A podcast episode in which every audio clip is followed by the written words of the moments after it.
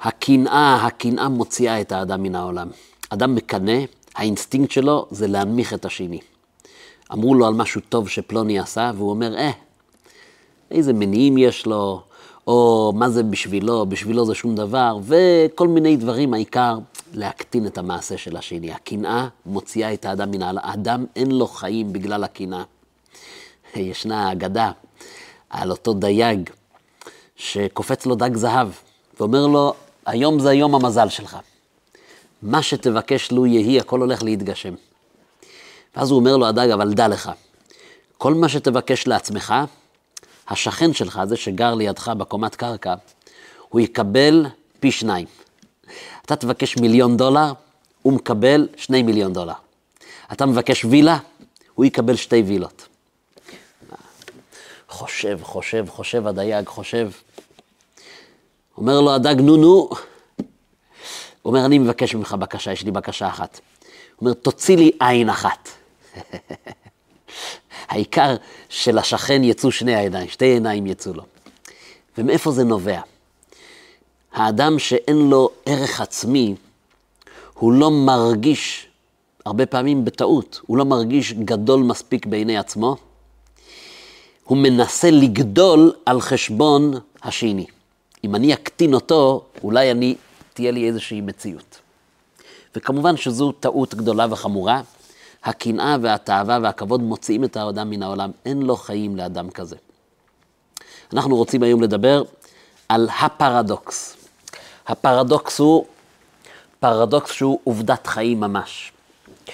ככל שאדם מקטין את עצמו יותר, הוא הופך להיות גדול יותר. מה שנקרא גדול מהחיים. ככל שאדם מנפח את עצמו יותר, מגדיל את עצמו יותר, הרבה פעמים על חשבון הזולת, הוא הופך להיות קטן שאין קטן ממנו. זה הפרדוקס, ואנחנו נראה את זה היום שזה החיים עצמם. ואם אדם יודע לנתב את החיים שלו בצורה של קטנות וענווה, הוא הופך להיות גדול הרבה מעבר למידות שלו עצמו. באמת גדול מהחיים. אבל עוד לפני שאנחנו נכנסים לשיעור, חשוב לציין עוד עובדת חיים, וחשוב לדעת את זה. האמת היא שאתה לעולם לא יודע מה קורה באמת אצל השני. כולם מכירים את, ה, אה, את האגדה על אה, אותו מלאך שפוגש קבוצה של עובדים שהם מקטרים והם מקנאים, והוא אומר להם, כל אחד ישים את הצרות שלו בתוך השק. תכתבו את הכל ותשימו בשק.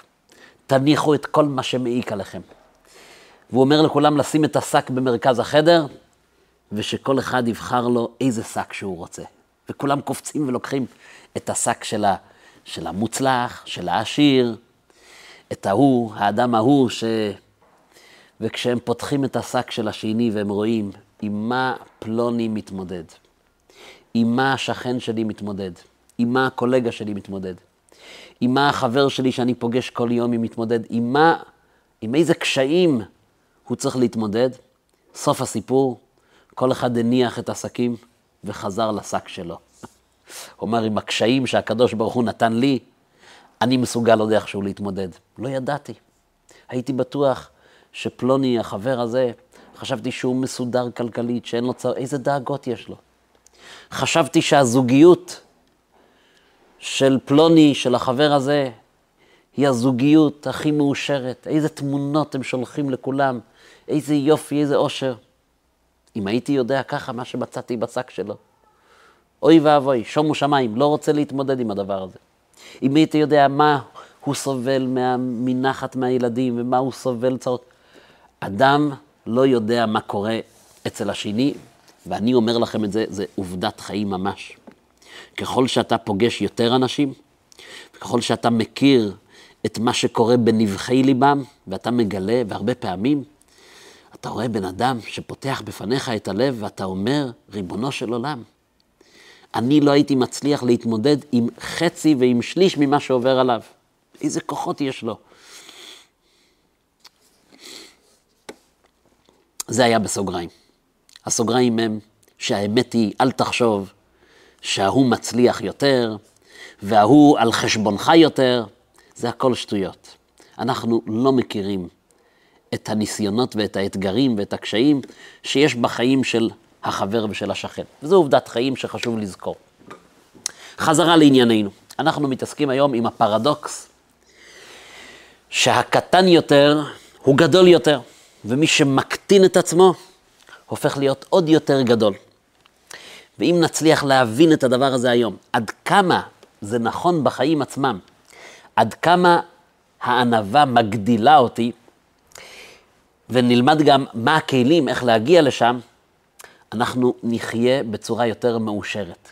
כי הקנאה והתאווה והכבוד, כל הנושא הזה שהכל נובע מאגו מנופח, מוציאים את האדם מן העולם. אדם, בסופו של דבר, זה מוציא לו את החיים של עצמו, זה מוציא לו את החשק מהחיים עצמם, וחבל לבזבז את החיים על דבר שהוא טפל, בזמן שאנחנו יכולים להתרומם ולהתעלות הרבה מעבר, הרבה מעל היכולות שלנו עצמנו. אם תשימו לב, ספר התנ"ך, הוא מספר הרבה מאוד סיפורים על קטנים שהפכו להיות גדולים מאוד. החל מההתחלה, קין והבל, הבן הבכור הוא קין, אבל הבל גדול ממנו. ואחר כך אה, ישמעאל ויצחק, ועשיו ויעקב, וכן הלאה, ויוסף עם אחיו, יוסף היה בן הזקונים, ודוד המלך. הדוגמה הטובה ביותר, מי שמשקף את הפרדוקס הזה, זה כמובן משה רבינו. כי משה רבינו, שאגב גם הוא הבן השלישי, נכון, הוא הקטן, הם היו מרים, אהרון ומשה. משה רבינו היה הגדול שבגדולים, ענק שבענקים. משה רבינו, כתוב עליו שהוא איש האלוקים. חז"ל אומרים, היה חציו אדם וחציו איש האלוקים. אדם שהצליח להגיע לרמה הגבוהה ביותר שבן אנוש יכול להגיע, היה הנביא הגדול ביותר ומוסר התורה, משה אמת ותורתו אמת, התורה קרויה על שמו תורת משה, זכרו תורת משה עבדי, ענק שבענקים. אין גדול בהיסטוריה האנושית ממשה רבינו, רבן של ישראל, רבן של כל הנביאים. וביחד עם זה, או אולי יותר נכון, מאיפה נבע הכוח האדיר הזה, הגדול הזה של משה רבינו, שהיה ענק שבענקים? נבע מהענווה הבלתי רגילה שהתורה מעידה עליו, שהיה ענב מכל אדם. ואני מספר את הסיפור על משה, כי אומרים חז"ל שכל אחד מאיתנו, אנחנו קיבלנו בירושה, יש בנו איזשהו משה פנימי. זאת אומרת שהסיפור של משה זה לא סיפור על משה, אלא זה סיפור על משה. על איזו בחינת משה שיש, שיש לי בלב. או במילים אחרות, גם אני וגם אתה, אנחנו מסוגלים לאמץ משהו מהדמות הזאת שנקראת משה רבינו, ולהבין שהענווה היא שהביאה אותו ל, ל, ל, לגדלות שלו. אז יש פירוש יפה שמספר אה, משהו מהענווה של משה רבינו, אבל כדי כדי לה, לה, להבין את הפירוש הזה, אני צריך לתת הקדמה. ספר התורה כתוב על קלף. הקלף זה הנייר החלק, עשוי מאור של חיה או בהמה טהורה, בצבע לבן בדרך כלל. זה הקלף, ועליו כותבים את האותיות. האותיות צריכות להיות מוקפות בגביל, זאת אומרת, כל אות צריכה לתפוס את המקום שלה, ואסור שאות תיגע בחברתה. אות לא עולה על אות שנייה. והנה מדי פעם, זה נדיר, מדי פעם, אנחנו פוגשים פתאום איזה אות שהיא מוזרה קצת. האותיות הן בינוניות, פתאום אות גדולה. ולפעמים אות קטנה, אות זעירה. למשל, אה, בפסוק שמע ישראל, השם אלוקינו, השם אחד, ספר דברים, פרק ו', פסוק ד', האות עין גדולה, שמע. האות ד', השם אלוקינו, השם אחד, ד' גדולה. אז יש לפעמים אותיות גדולות. ולפעמים יש אות קטנה. נדיר, אבל יש אות קטנה. אחרי ההקדמה הזו, הנה הפירוש. בספר ויקרא, חומש ויקרא, הספר נפתח עם הפסוק, ויקרא אל משה, וידבר אליו השם מאוהל מועד. הקדוש ברוך הוא קורא למשה, ומתחיל לצוות, לצוות אותו את הציוויים על הקורבנות. זה ספר ויקרא. והנה המילה ויקרא, האות א' היא א' קטנה. נדיר, והנה זה, זה אחד המקומות. א' קטנה במילה ויקרא. מדוע האלף קטנה?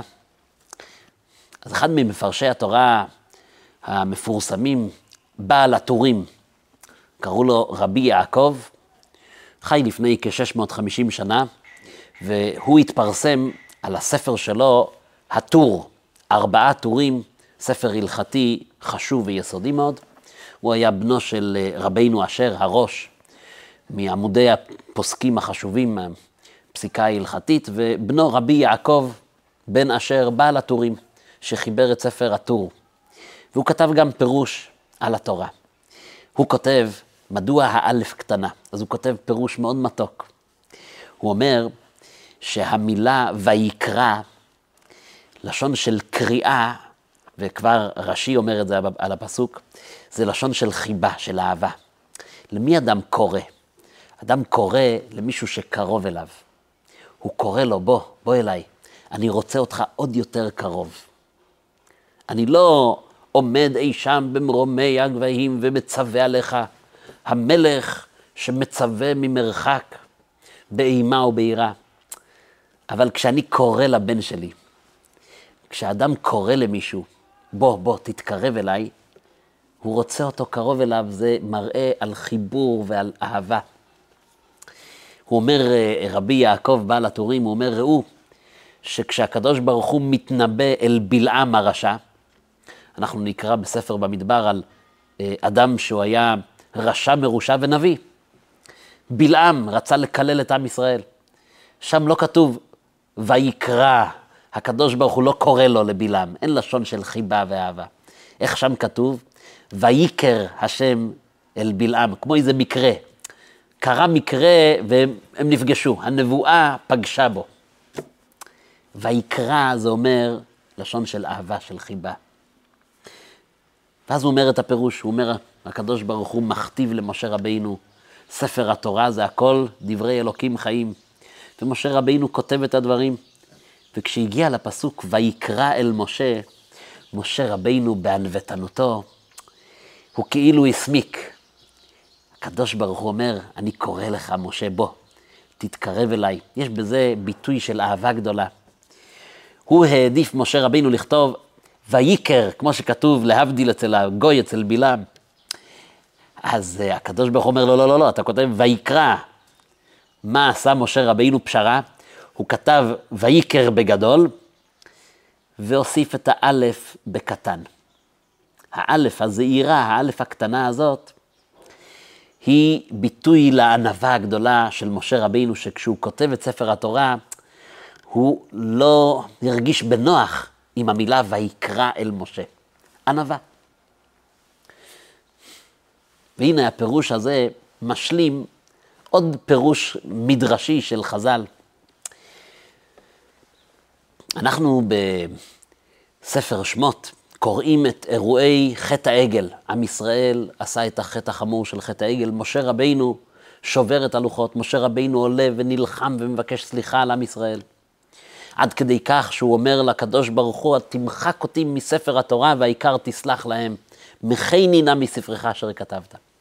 והתורה ממשיכה לספר איך הקדוש ברוך הוא סולח, ואיך משה רבינו מקבל סוף סוף את ההוראה לכתוב לוחות שניות, לוחות, במקום הלוחות שנשברו. וכאשר משה רבינו יורד עם הלוחות השניות, אז מופיע שם בפסוק שקרנו פני משה. משה רבינו לא ידע שיש לו הילה והוד, קרני אור, משהו מיוחד במינו, איזה זיו מיוחד, לא אנושי, שמשה רבינו יורד עם ההר עם הלוחות השניות. עד כדי כך שיראו מגשת אל משה, פחדו אפילו להתקרב אליו, היה לו כזה הילה, כזו קדושה. חז"ל מביאים כמה הסברים, מהיכן נבעה אותה הילה, אותה קדושה, אותו זיו. אחד הפירושים, שכשמשה רבינו סיים את כתיבת הדברים, הוא גילה שנשאר קצת דיו. נשאר קצת דיו, הקדוש ברוך הוא לקח את הדיו הזה וניגב את הדיו האלוקי על פני משה, כך הפירוש שמופיע בחז"ל במדרש. והדיו הזה שנמרח לו על הפנים, זה היה, זו הייתה הסיבה לזיו ולאור, להילה המיוחדת שהיו על הפנים של משה. אם אנחנו מחברים את שני הפירושים יחד, מדוע נשאר בסוף דיו? הרי אצל הקדוש ברוך הוא הכל מדויק. אם הוא נתן לו דיו, זה בשביל להשלים את ספר התורה. אז יש מהמפרשים שאומרים, הנה, פירוש אחד משלים את הפירוש השני. משה רבינו כתב א' קטנה, וזה הדיו שנשאר.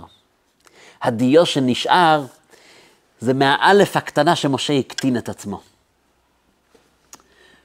כן, יש אומרים באמת, שכשמשה רבינו אמר, תמחק אותי מספר התורה, המילים של משה רבינו היו חייבות להתקיים איפשהו. וזה התקיים בפרשה, בתורה, פרשת תצווה, ששם שמו של משה רבינו לא מופיע. אז נשאר דיו מהשם של משה רבינו שנמחק מאותה פרשה. כך או כך, יש בסיפור הזה של חז"ל הרבה עומק. יש כאן סוד גדול. ממה אדם מאיר? מאיפה קרנו פני משה? משה רבינו היה גדול מאוד, היה חכם מאוד ונביא גדול, אבל מגיע רגע בחיים שלו שמשה רבינו התעלה למקום שהוא הרבה יותר גבוה מהיכולות שלו עצמו. כשקרנו אור פני משה, כשהפנים שלו האירו באור אלוקי, זה אומר שהוא כבר נמצא במקום חדש. הוא בעצמו לא ידע שקרנו פניו, הוא בעצמו לא הכיר ביכולות האלה שלו. מאיפה הוא התרומם פתאום? זה היה בזכות דיו שנשאר ממה? או מזה שהוא התמסר לעם ישראל והקטין את עצמו ואמר מחי נינה מספר התורה, או מהאלף של ויקר שהוא כתב ויקרא עם א' קטנה. המקום הזה של הענווה הגדיל אותו, את משה רבינו, עשרות מונים. ואני אומר כך, כשאנחנו רואים את ספר התורה, מהו ספר התורה? כל, כל יהודי הוא קצת כמו עולם קטן והוא כמו ספר תורה קטן. מה יש בספר התורה? יש קלף חלק. זה מראה על הנפש עצמה, ועל זה אנחנו מתחילים לכתוב אותיות. האותיות שנכתבות, מה הן אותיות? האותיות שנכתבות, הן באות להגביל, לצייר ולשרטט על הקלף כל מיני צורות. זה כמו שאדם מגלה כל מיני כישורים שיש לו, כל מיני מאפיינים שיש בו. זה, זו האות הכתובה. האות הכתובה היא מייצגת איזושהי תכונה, איזשהו מעשה, איזושהי יכולת. שאני מגדיר אותה, שאני מתחבר אליה, ולאט לאט נכתבים עוד ועוד אותיות. ואז יש מסביב לכל אות, יש את הקלף הלבן. הקלף הלבן שמסמל שיש לאדם עומק נפשי הרבה יותר מהאותיות הכתובות. כן, זה פלוני הגדיר את עצמו, הוא uh, מורה דגול, ופלוני הגדיר את עצמו, הוא רואה חשבון דגול, ופלוני הגדיר את עצמו כאדם שהוא טוב במתמטיקה, והוא טוב במוזיקה, וכל אחד הגדיר את עצמו והגדיר את החיים שלו עם הרבה אותיות. ואז לפעמים אנחנו שוכחים שהאדם הוא הרבה יותר מהאותיות הכתובות. כל כך הרבה קלף יש מסביב, כל כך הרבה אור פשוט יש בנפש פנימה. לפעמים אני מגדיר את השני בהגדרות מאוד מצומצמות, ואני שוכח שיש לאדם הזה עומק ויש לאדם הזה יכולות, ויש לאדם הזה אמונה. לפעמים אני את עצמי גם כן מגדיר בכל מיני הגדרות של אותיות, ושוכח שיש לי בנפש פנימה אוצרות של אמונה וכישורים שעוד לא פיתחתי, ויכולות של אהבה, ויכולת של נתינה, הכל קיים. הנפש היא, היא אינסופית. למה? בגלל שאדם בצלם אלוקים. הקדוש ברוך הוא אינסוף, הוא לא מוגבל.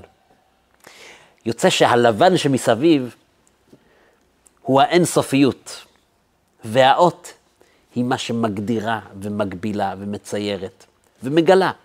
מגלה מתוך, ה, מתוך האוצרות האינסופיים שלי, והנה מתגלה כאן איזשהו אות. מה עשה משה רבינו? משה רבינו, הוא הקטין את האות א', והוא בעצם נתן לאור המקיף, האור הלבן, הוא נתן לאור הזה יותר מקום בחיים שלו. קרנו אור פניו.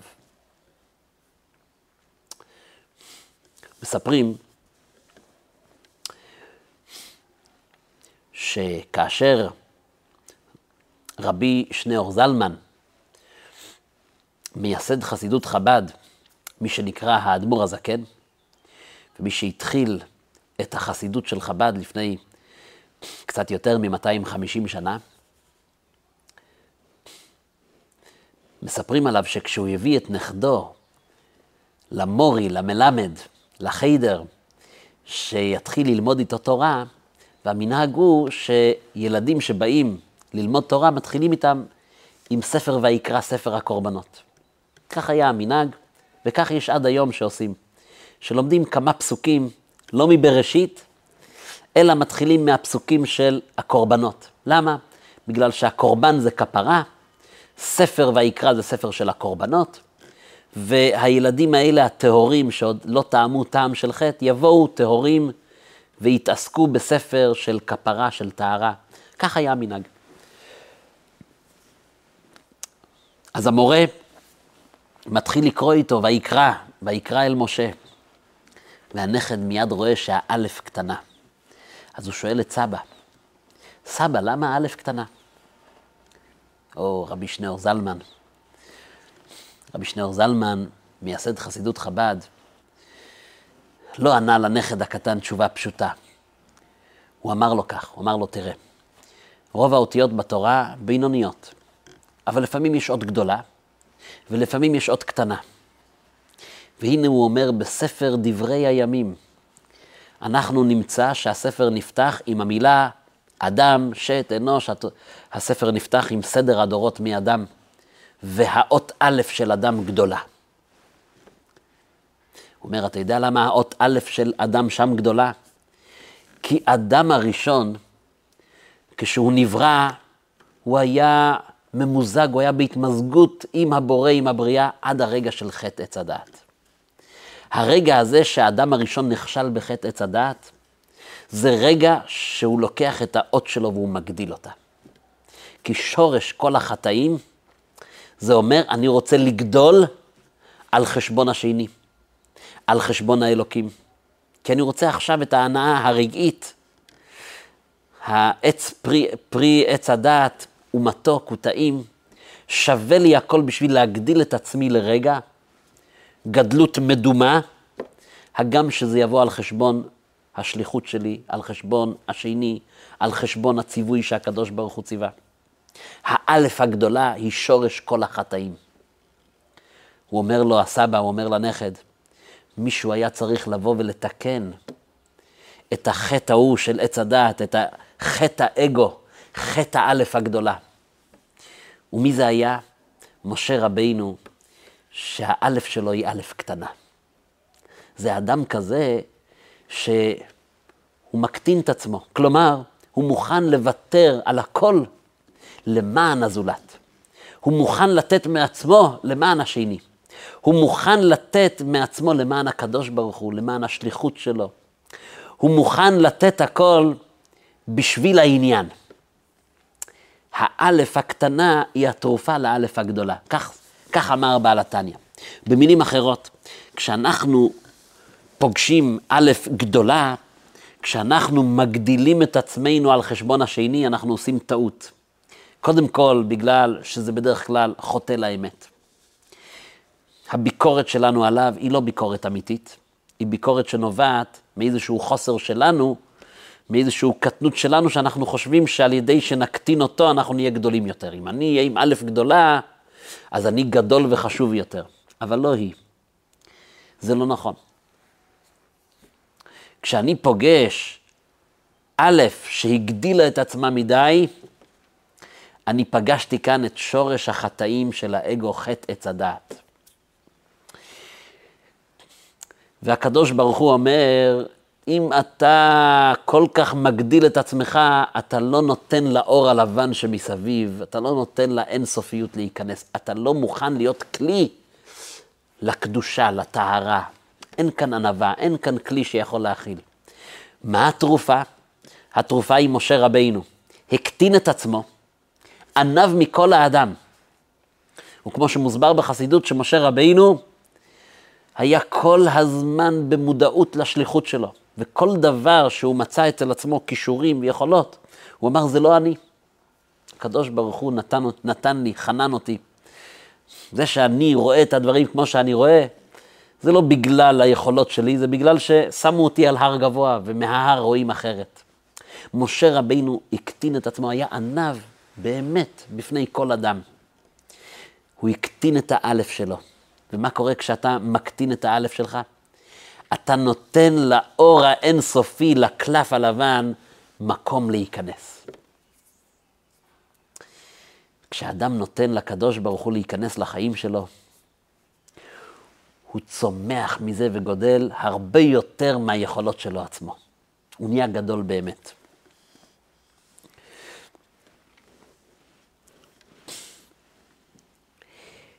התיקון של חטא עץ הדעת היה משה רבינו.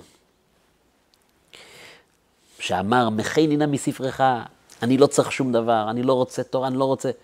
אני, רוצ, אני מוכן להקריב את עצמי, את החיים שלי, את הכל בשביל עם ישראל, בשביל אלה שעשו את עגל הזהב. אני מוכן שהאלף שלי תהיה קטנה יותר. והקדוש ברוך הוא מצא כאן כלי מחזיק ברכה, שאפשר דרכו להוריד את כל השפע של התורה לעם ישראל. וזה החיים שלנו.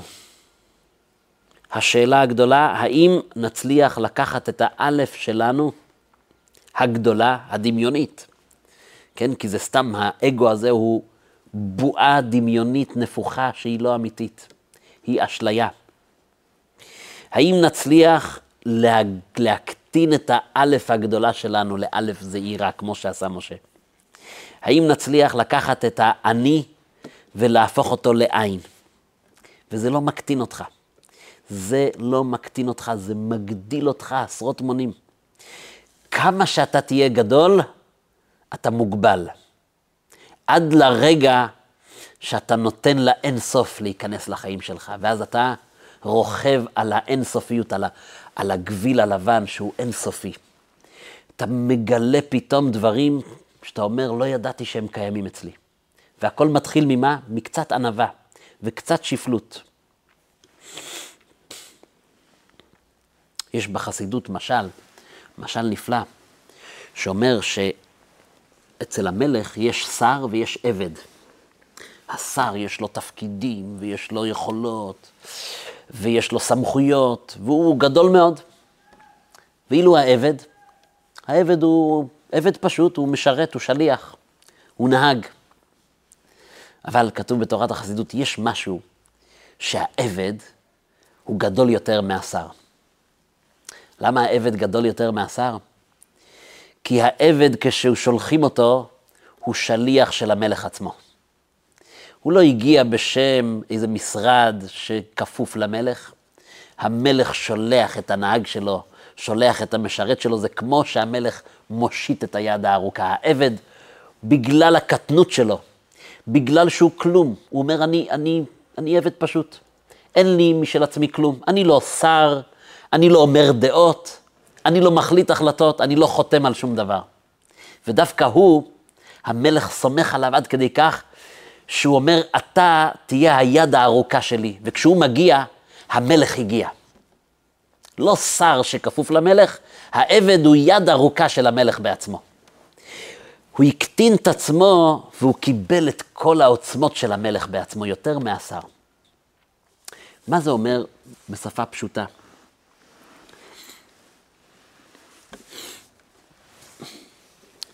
אנחנו צריכים להתחיל לפרגן. אנחנו צריכים להתחיל לפרגן. כשאתה שומע מעשה טוב, אל תקטין את השני. זה לא יתרום שום דבר לגדלות שלך, הפוך. תהלל, תשבח, תגדיל אותו. אולי לפעמים בהתחלה זה יהיה מן השפה ולחוץ, אבל זה בסדר, זה חוקי. כי לאט לאט זה יחדור פנימה. כשאתה מלמד זכות, וכשאתה אומר על השני דברים טובים, וכשאתה רואה מעלה של השני ואתה אומר, תפתח את זה. אתה גדול, אתה ענק. כשאתה משפיע אפילו מהמילים ואומר את זה לשני ומגדיל אותו, אתה רק תגדל מזה, רק תצמח מזה. כשאתה שומע על פעולה של חסד, פעולה של צדקה, אל תקטין את זה ישר. מה זה בשבילו? הכל הוא עושה בשבילך, בשביל שיראו ב... לא. אנחנו צריכים להתחיל לפרגן. כשאנחנו מפרגנים, כשאנחנו נותנים מקום לשני, מפנים קצת מקום מהאלף הגדולה שלנו, הקדוש ברוך הוא מיד נכנס לשם. פתאום אדם מרגיש גדול, גדול הרבה יותר. ואם תנסו להיזכר באנשים שפגשתם, שיש בהם ענווה אמיתית, פרגון אמיתי, הם לא אנשים קטנים יותר, הם אנשים גדולים יותר, הם גדולים מהחיים. ואני אסיים עם סיפור, ועוד קודם הסיפור, אנחנו מדי שבוע מנסים לשלוח ולהעלות שיעור חדש, איזו תובנה חדשה, משהו עם מוסר השכל לחיים, כדי להתעדכן ראשונים ולקבל עוד מהשיעורים הללו, פשוט יש להקיש למטה, מתחת למסך, על כפתור ההרשמה, ותוכלו כל שבוע להתעדכן ברגע שעולה שיעור חדש.